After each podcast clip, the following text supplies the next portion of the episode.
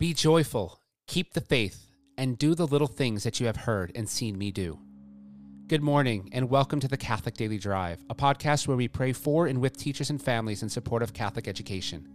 The Catholic Daily Drive is brought to you by Mission Driven Catholic, empowering Catholic families and educators to witness to the evangelizing mission of the Church. Today is Friday of the second week of Lent. We're praying for the Catholic schools in the Diocese of Manchester and for the faculty, staff, and families of Bishop Mussio Elementary and Middle School in Steubenville, Ohio. In the Gospel, Jesus compares the kingdom of God to a vineyard. God, come to our assistance. Lord, make haste to help us. Glory to the Father, and to the Son, and to the Holy Spirit, as it was in the beginning, is now, and will be forever. Amen. O praise the Lord, Jerusalem. O praise the Lord, Jerusalem. Sion, praise your God. He has strengthened the bars of your gates. He has blessed the children within you.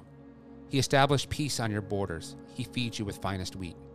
He sends out his word to the earth and swiftly runs his command. He showers down snow white as wool. He scatters hoarfrost like ashes. He hurls down hailstones like crumbs. The waters are frozen at his touch. He sends forth his word and it melts them. At the breath of his mouth, the waters flow. He makes his word known to Jacob, to Israel his laws and decrees. He has not dealt thus with other nations, he has not taught them his decrees. Glory to the Father, and to the Son, and to the Holy Spirit, as it was in the beginning, is now, and will be forever. Amen.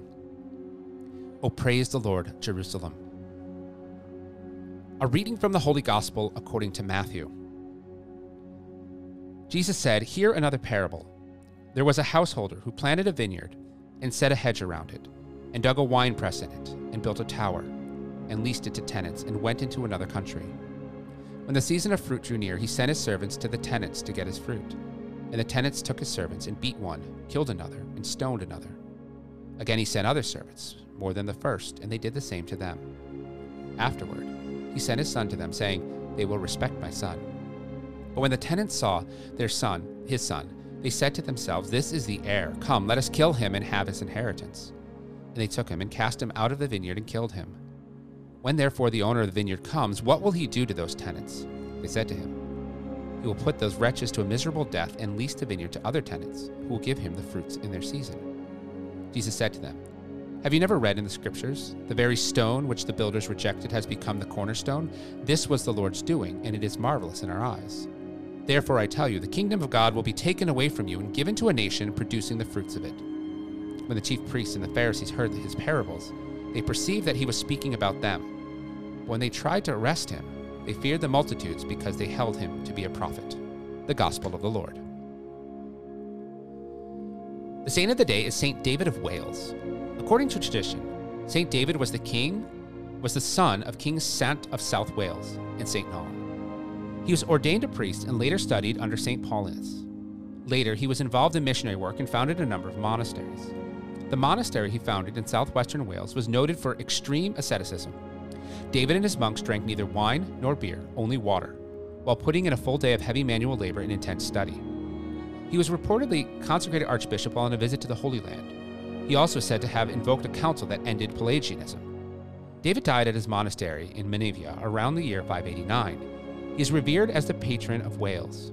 Many monasteries flourished as a result of his leadership and good example due to his staunch adherence to monastic piety. A shortening of his last words do the little things in life is still used as a well known maxim in Wales to this day. In the parable today, we see Jesus foretelling once again what is to come. He will be rejected. He still is rejected today. Don't think this isn't happening. Only fools believe in the fairy tale of a God who came into our world, right? I mean, it's all stories made up. Intelligent people don't really still believe in these bedtime stories. This is the problem with education that is devoid of truth, goodness, and beauty. In our Catholic schools, this should never be the case. But the more we use public resources, the more we sell out what is truly important. Living a heroic life leading to eternal salvation does not become the goal. Our children are hearing the voices around them saying that the Lord is not real, Catholicism isn't real, Jesus wasn't real. We have to be louder witnesses. We have to counter this argument with, yes, our words, but our work and our lives. If those tending the vineyard in the parable wanted to do away with the son, how much more cunning have those in the vineyard become today? They want to do away with the very notion that the father ever had a son to send. They don't have to kill a fable. See? But Christ lived. Christ lives. We need to proclaim this loudly. We need to live this reality joyfully. I know it's a Friday in Lent. We should be spending some time contemplating the passion, the stations of the cross. And we also have to proclaim to the world that the man carrying that wood on his shoulders is the savior of mankind. He existed and continues to be with us. Proclaim Christ today. Shout it from the rooftops. Let everyone you know that you encounter today that Jesus Christ is real and has come to save them. We continue to pray for all of our partner schools, dioceses, and for our generous benefactors, asking for God's guidance through the intercession of Our Lady and Queen as we pray. Virgin full of goodness, Mother of mercy, I entrust to you my body and soul, my thoughts, my actions, my life, and my death. O my Queen, help me and deliver me from all the snares of the devil. Obtain for me the grace of loving my Lord Jesus Christ, your Son, with a true and perfect love. And after him, O Mary, to love you with all my heart and above all things. Amen. In the name of the Father, and of the Son, and of the Holy Spirit. Amen. Go forward bravely. Fear nothing. Trust in God. All will be well.